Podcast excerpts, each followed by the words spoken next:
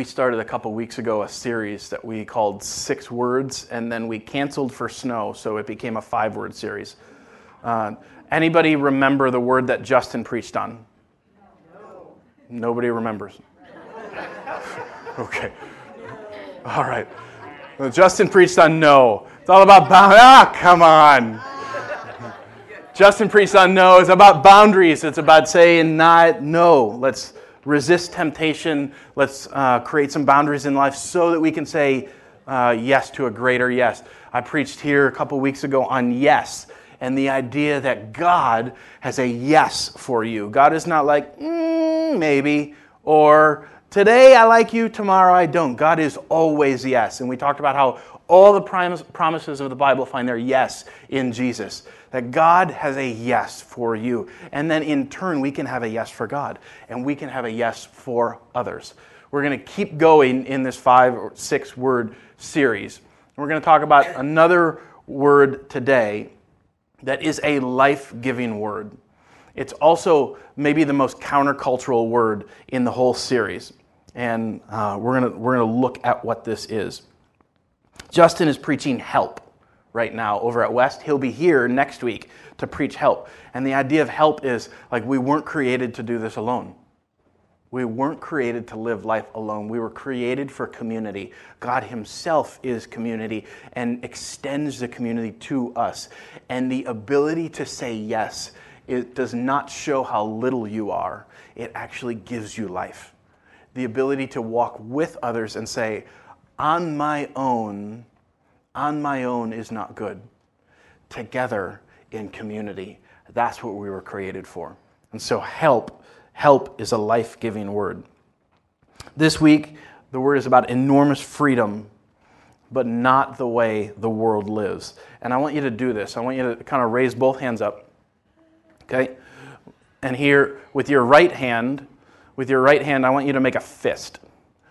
I want you to make a fist, and I want you to imagine that you're just gripping and holding on tight, and you're grasping, and you don't want to lose it, and you want to make sure that you uh, have control and are provided for. And the other one, I just want you to feel this.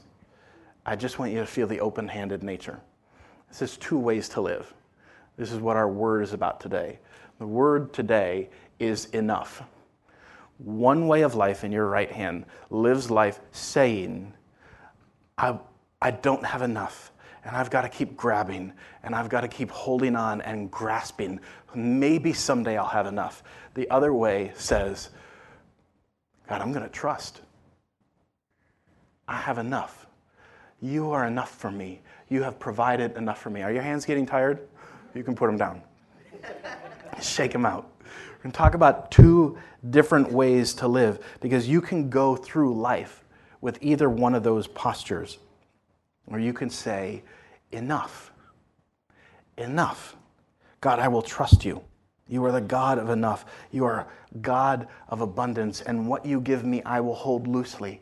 What you give me, I want to share it deeply. And I will trust you completely. And I don't have to get tight fisted. I can live with a great sense of freedom.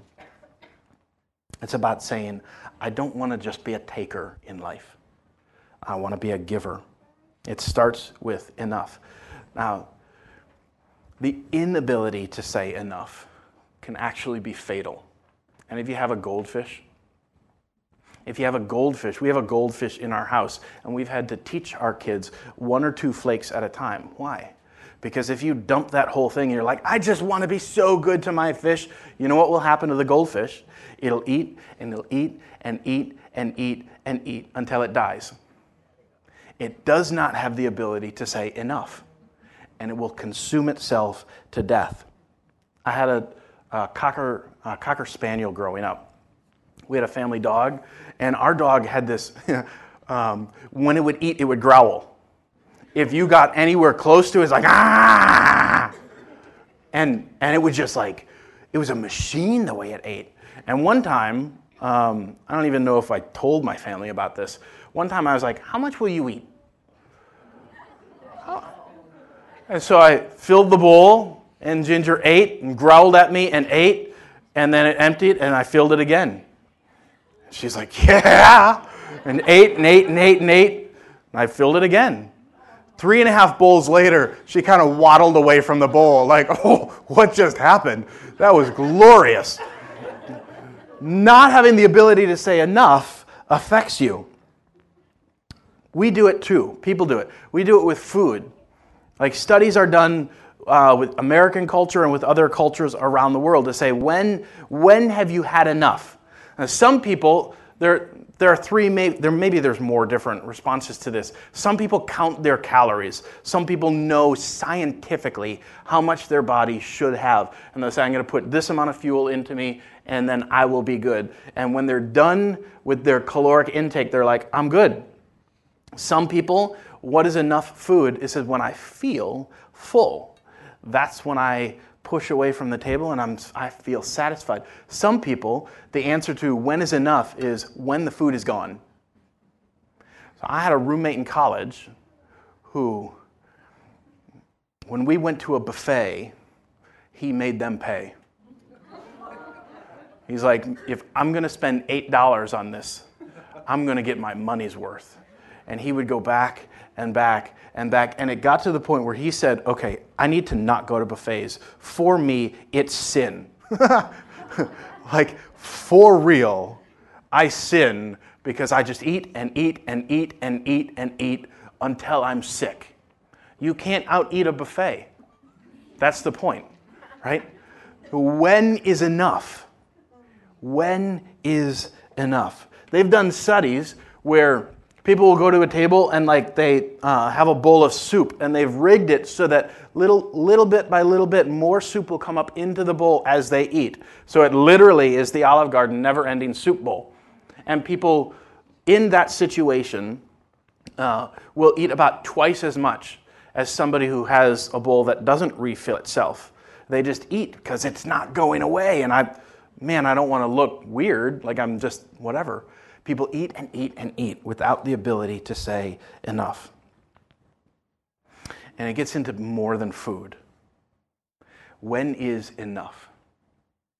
Like we all would say, we want to be generous. As a nation, we don't live that way generally. Looked at a study this week that said 84% of Americans give 0 to 1% of their income. That's really strong living like this. What I get is mine, and I'm going to hold on to it. 3% of Americans give what the Bible would call a tithe. So, God in the Old Testament says, I want you to tithe. It literally means a tenth. I want you to give a tenth of what comes your way. What I provide to you, give a tenth of that back to me. And it's, an, it's always been an expression of joy an expression of trust, an expression of God, what you have given me is enough, and I will give out of that. Not, not I'm going to make sure that I'm in the black at the end of the month and I'll give in excess. Like right from the start, God, what you give me, I'm going to give a tenth. 3% of Americans give that. I'm not sure it's actually better in the church. I'm not sure that we who go to church are better at giving than people around us. The tithe is an expression of trust. There's a reason, there's a reason that we end up living tight fisted. There's an amount that I have, and there's an amount that I that is out there somewhere that I think this is what I would take to be happy. And everyone everywhere in here is called discontentment right? This gap is called discontentment. What I have and what I think I need to be happy. So when I'm a little kid, this starts really young. If I had this toy, then I would be happy. And I get that, and what happens? This happens. The more I get, the higher the bar gets. And I might even suggest that as a kid, our gap of discontentment is real short. And as we grow, and we get more, the gap starts to move exponentially faster than, than we can keep up with. And so by the time we get to adulthood, there is such a great gap of discontentment in our lives because we've put our goal on stuff. We've put our goal on acquisition. We've put our goal on accumulation. If I could just get this, then I'd be happy. So, I want to give you a, a, a, little picture. When Leslie and I were dating, and my brother and his uh, would become wife were dating, uh, Kevin and I decided let's take our girls to the Phantom of the Opera. Let's do a really good date. And uh, we bought tickets and went to the Phantom of the Opera. And the whole time, this is an expensive date for me. We didn't normally do this, okay? So, like, we had lots of cheap dates, and then we had the Phantom of the Opera. And something was not right in me because we sat down in the seat, and I was like, Isn't this amazing? And she's like, Yeah, this is cool. I can't wait for the show. Aren't these great seats? Yeah, it is. Do you know these seats cost $70 each?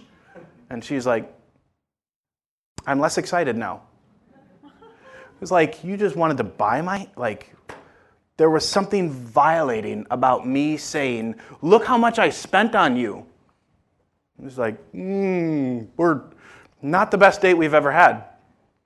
Not the best date we've ever had.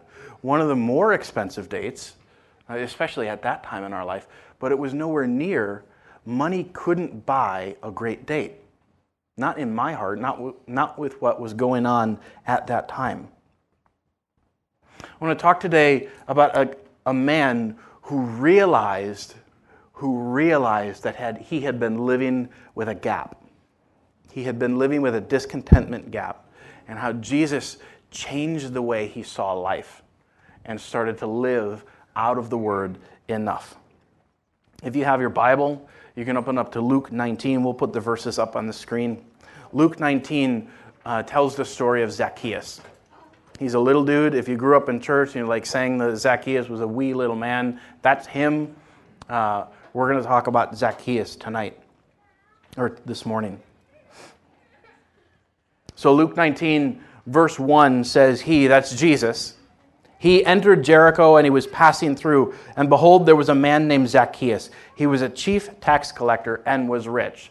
If we stop there and we say, What do we already know about Zacchaeus? We, we know actually quite a bit about Zacchaeus at this point. We know that he had money. We know that, I mean, the Bible says he was rich.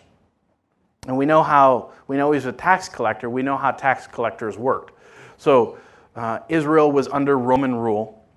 And the Romans, rather than going and collecting taxes themselves, they would find insiders who knew where the money was. And they would pay these people to go and extract taxes from their fellow man. So tax collectors got hated because they could, they could call whatever tax they wanted. They got paid out of the taxes. So they said, Nah, I know you got more money than that. I need you to be taxed more. And if they didn't, they would just bring Rome in stronger to say they have a lot of money and they're not taxing enough. So they had lots of power.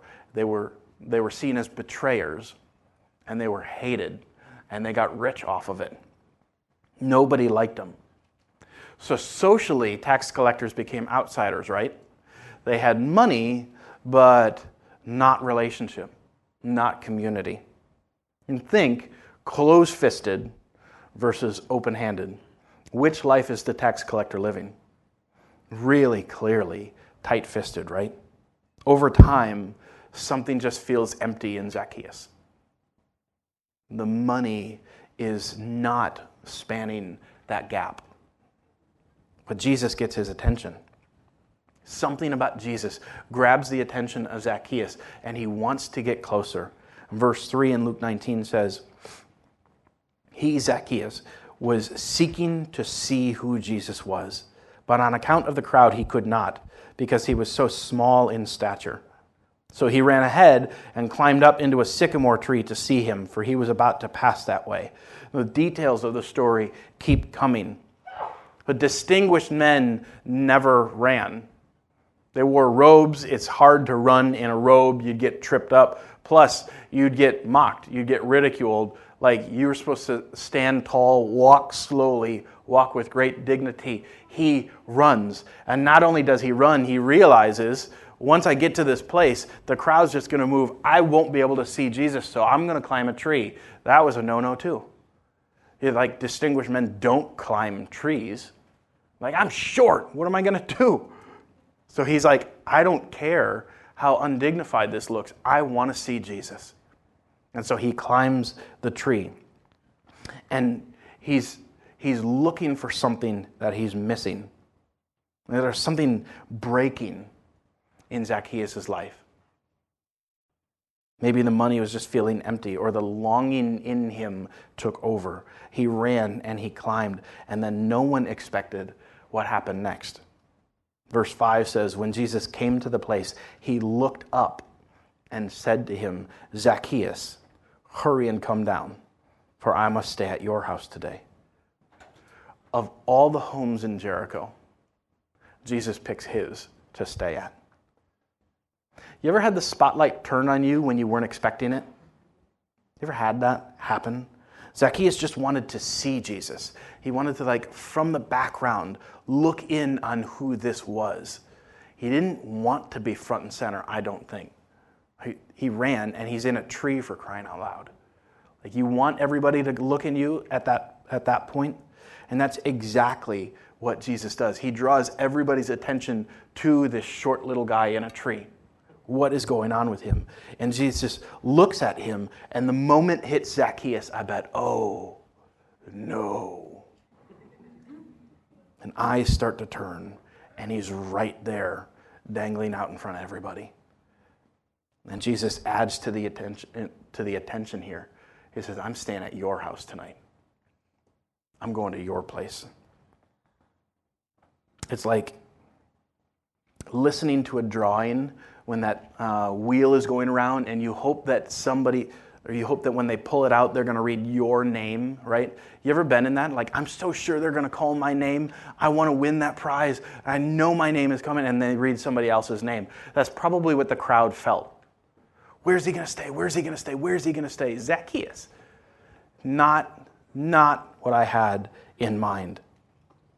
It's frustrating when somebody else's name gets pulled even or especially if you think that person isn't as deserving as you are. Now, that's how the whole crowd felt. It said everybody grumbled when Jesus said he was going to stay at Zacchaeus' place.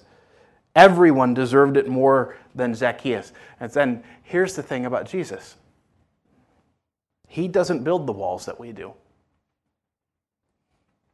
He tears walls down. no matter what kind of life you've lived, Jesus welcomes you. And he actually welcomes himself into your life. He doesn't just welcome you, he welcomes himself in there. He walks right up into your business and he says, Let's do this together. No matter how you've lived, Jesus loves you and is welcoming to you. And Zacchaeus, to his credit, comes down and says, Come on over. Verses 6 and 7 says, So he hurried and came down and received him joyfully. Like he means it. Jesus means it. He wants to be at my house. I don't understand, but game on. I want it too. He receives him joyfully. Verse 7 And when they saw it, the crowd, they all grumbled. He's gone to be the guest of a man who's a sinner. Now, what's the conversation like in Zacchaeus' home? I would love to take a peek. I'd love to hear what is going on in the banter. What does Jesus talk about with Zacchaeus? There's stuff happening in the heart and mind of Zacchaeus. It was enough that he would run. It was enough that he would climb up. It would be called out and then come down and welcome Jesus. And now they're talking, and you can almost just sense his heart burning. Maybe Jesus is just getting real with him. Is this what you hoped it would be? When you were a kid and you thought what you wanted, is this what you wanted? Is it providing what you thought it would? Is your heart really thriving? When is enough, Zacchaeus? What is enough? Do you have enough? Do you have joy? Do you have contentment? Or are you Zacchaeus in irony, living with scarcity, even with all this money. It's not just Zacchaeus. that those questions could get asked to. It's us too, right?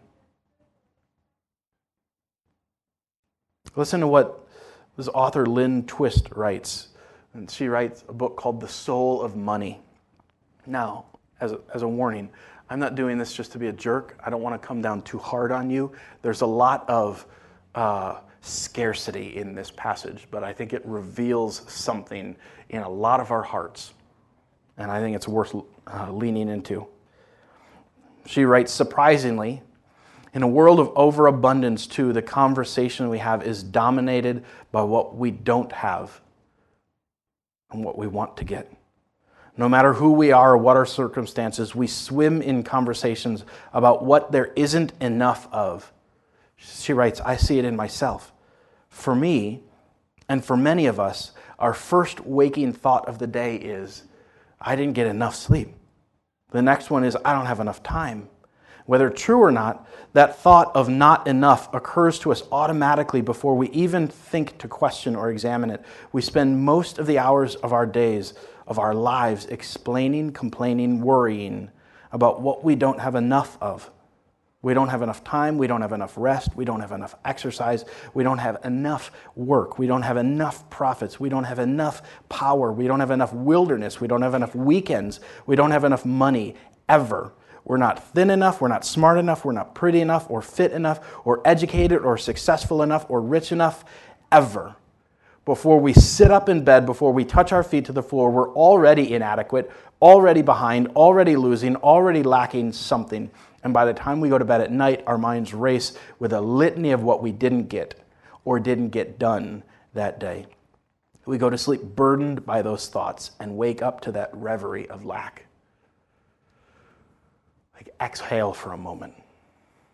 Have you ever felt that? Have you ever felt trapped in scarcity? Like, I don't have enough. And the world is pressing in and screaming, It's not enough. You're not enough.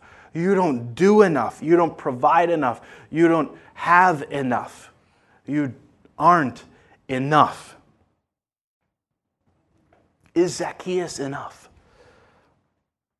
Jesus, it's like he leans in and says, You could follow me. You could trust me. And you could see that what I have is enough for you. And then it says he, he rose. Zacchaeus rises. This is common. Hospitality was a big deal. The host would rise and thank different people, especially a guest of honor, for coming. And he rises, but he does something different. In verse 8, it says, And Zacchaeus stood and said to the Lord, said to Jesus, Behold, Lord, the half of my goods I give to the poor.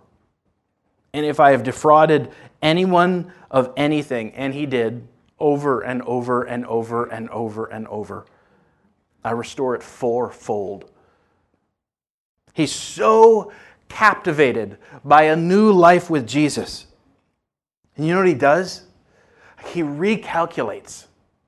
He says, All of this that I have, it's more than enough. Actually, 50% of what I have is enough. I'm going to give it all away. And then out of that 50%, if I've cheated people, I'll give four times back to them. Because 50% with Jesus is better than 100% without him. 50% of what Zacchaeus had was better with Jesus than 100% of the grasping without him. I love Jesus' response here. In verse 9, says, Jesus said to him, Today salvation has come to this house, because this man too is a son of Abraham. This is one of the highest compliments that Jesus could give him. In Israel, to be called a son of Abraham was to be called like fully a part of the community. Rising up, it was who their identity was in. And he hasn't been called a son of Abraham in a long time. He's been probably called a son of something else. And Jesus says, You're a son of Abraham. And he's restoring identity. He says, You're welcome. You're welcome here. I see you, and it's okay. Salvation has come to this house. Now, what Jesus isn't saying here is you just bought a ticket to heaven. You just earned your way or paid your way into an eternal Disneyland. Is not what he's saying. What he's saying here, the word salvation, is healing. Healing has come to this house today. Deliverance has come to this house today. This house has been full of sickness, and what is happening is the sickness is being purged. Zacchaeus is being delivered from a life of scarcity, and he's opening his eyes and his heart up into a life of enough, a life of abundance, of more than enough. He doesn't have to live in the sickness anymore. Jesus says, healing deliverance, salvation has come, and it's evidenced by his generosity. Zacchaeus is being delivered from a sickness that has stolen his life. Now he's living a life of abundance. I was thinking this past week about the different places that Leslie and I have lived in during our married life. When we first got married, we had this funny little rental house in Huntington, Indiana.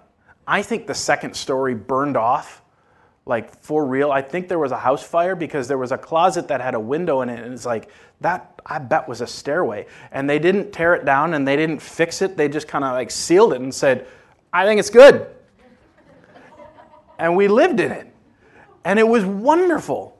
And I remember living in Huntington early in our marriage. We didn't have kids. We'd finish dinner and we'd go take a walk like through the neighborhoods. And we actually got out a map of Huntington and said, let's try and walk on roads that we've never been down before.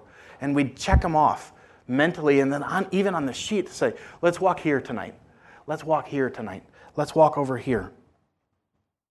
When we moved to Fond du Lac, we, we bought a 100 year old house. It's Fond du Lac Square, two story. Uh, it had character and it was 100 years old. So it had some of that too. And we started having kids in that house. Like Elena just turned 12 this weekend. And, and we were thinking about the night before Elena's birth, sitting in the living room. I, I won't describe all of that because Leslie's not here. That's not fair. But like watching, watching kids come into that house and how the bedrooms got filled with kids was incredible. The backyard there was big enough for a swing set and a tent, and it was full. Like it was beyond full at that point. You'd swing into the tent.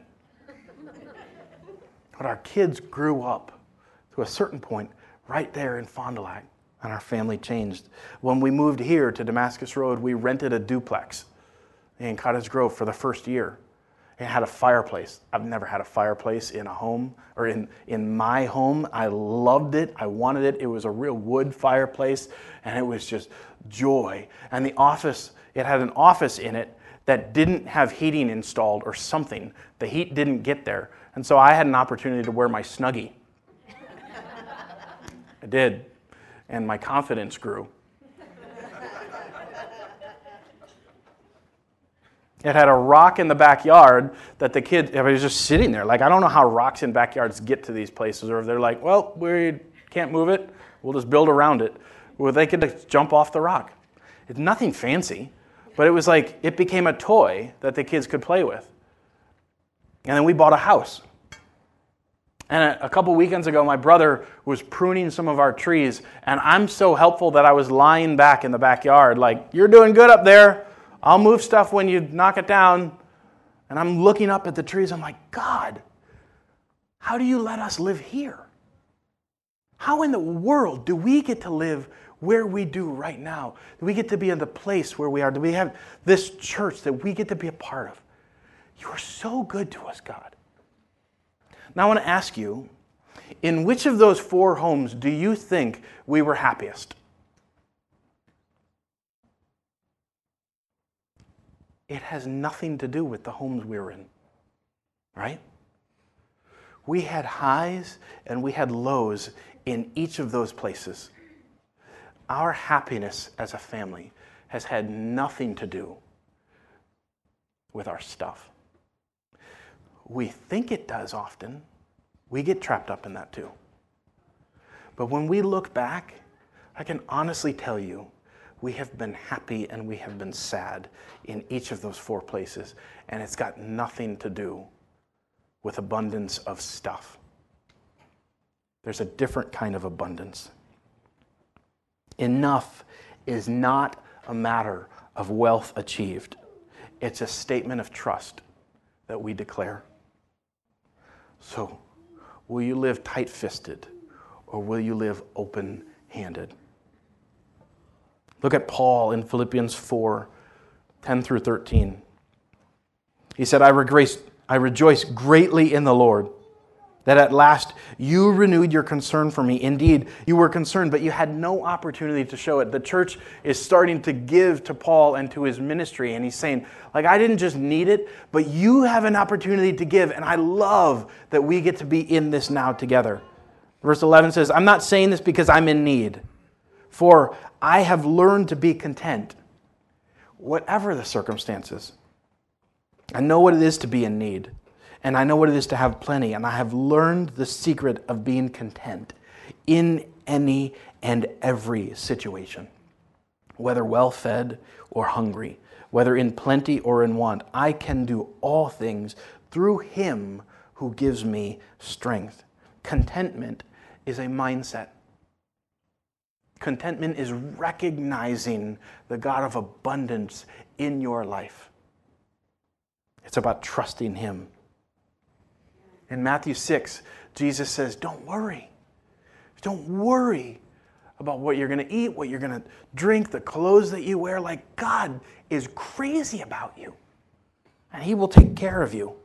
Do you believe that? Do you believe it?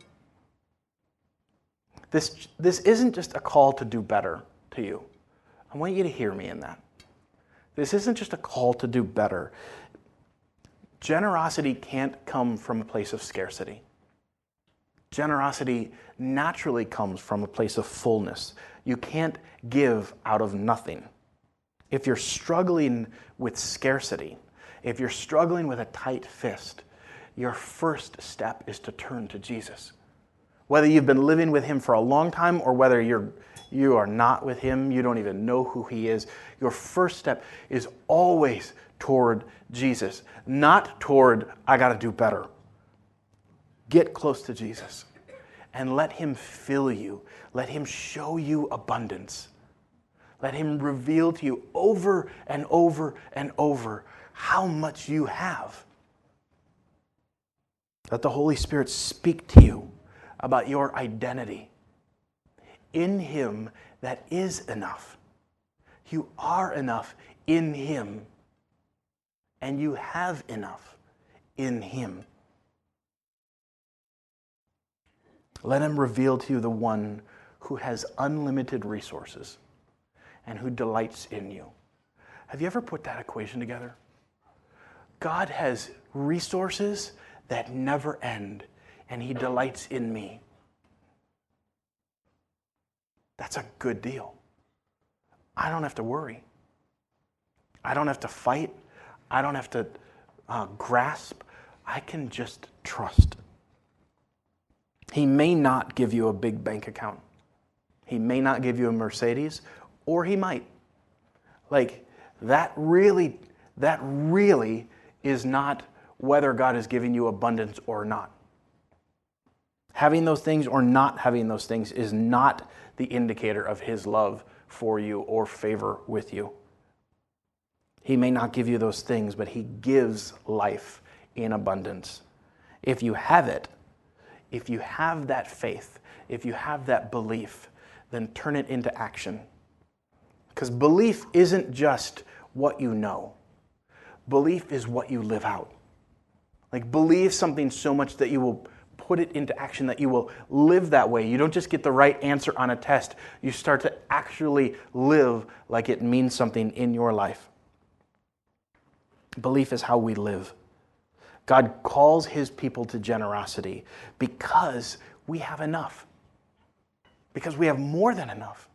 Because we have him. So he calls us to live that out in faith by being generous. Because we don't have to worry. Because we're in good hands. Because God is crazy generous. We've seen this in the history of Damascus Road Church. We shouldn't be here. And God, in His grace and God, in His generosity, just keeps giving. As much as we might try to screw it up, God's like, nope, I'm not done. No, I'm doing something. No, you're going to have more than enough. I will keep giving and I will not stop giving. I will always be generous. I want you to trust that and I want you to follow me in that. I want you to imitate me in that, not just to do good, but to respond in trust and faith and to live that out, knowing, knowing who I am. You cannot outgive God. We can't. We cannot be more generous than God is. So you might, you might need the challenge this morning to stop thinking about how much you don't have and start thinking about how amazingly generous God has been to you. You don't have to live in the lie of scarcity. It's a lie. And the truth is that God is enough, has enough, gives enough, provides enough, is enough. Sin wrecks our life. Life without God just makes a mess. Ever since Adam and Eve reached for that fruit, instead of trusting what God had for them, we've been plagued with this lie of scarcity. The lie that ruins our lives and rules our lives. But look at Romans 5:17. We'll move toward finishing up here. Paul writes, For if, because of one man's trespass, this is pointing back to Adam and Eve, grasping, stretching, and not trusting. By one man's trespass, death reigned through that one man. Much more, much more will those who receive the abundance of grace and the free gift of righteousness reign in life through the one man, Jesus Christ. Like ever since Adam and Eve reached for the fruit, we've been living in the lie of scarcity that says, I've got to keep reaching. I've got to keep reaching. I've got to keep reaching. And Jesus shows up with an abundance of grace and says, Stop reaching. Stop it. Just let me be enough. I'm more than enough. I have you. An abundance of grace. I will always have you. And we get to live in that. Jesus sees Zacchaeus in the tree and he calls him down, and it changes his life. Zacchaeus is changed from a taker to a giver. And he sees you right now where you're at. And he calls to you, and he wants to give you again and again and again an abundance of grace. Will you let him? Will you grow in your trust and in your generosity? I want you to close today just by making a fist. As we wrap up today, I want you to make a fist and I want you to squeeze it tight. And I want you to think about the things that you're holding on to. Are you living with discontent? Are you living with not enough? And I want you to picture the gap in your hand as you reach for it? Are you grasping for something that never delivers? And if you recognize that God holds you, if you recognize that God provides all you need and that He will continue to give you an abundance of grace, that you don't have to worry, you can respond in generosity if you realize that from your fist, I just want you to let it go. And I want you to feel the release. And I want you to feel the freedom. And I want you to feel the gift right now. Let God meet you and pour into you and say, I am enough. I will always be enough. I have always been enough.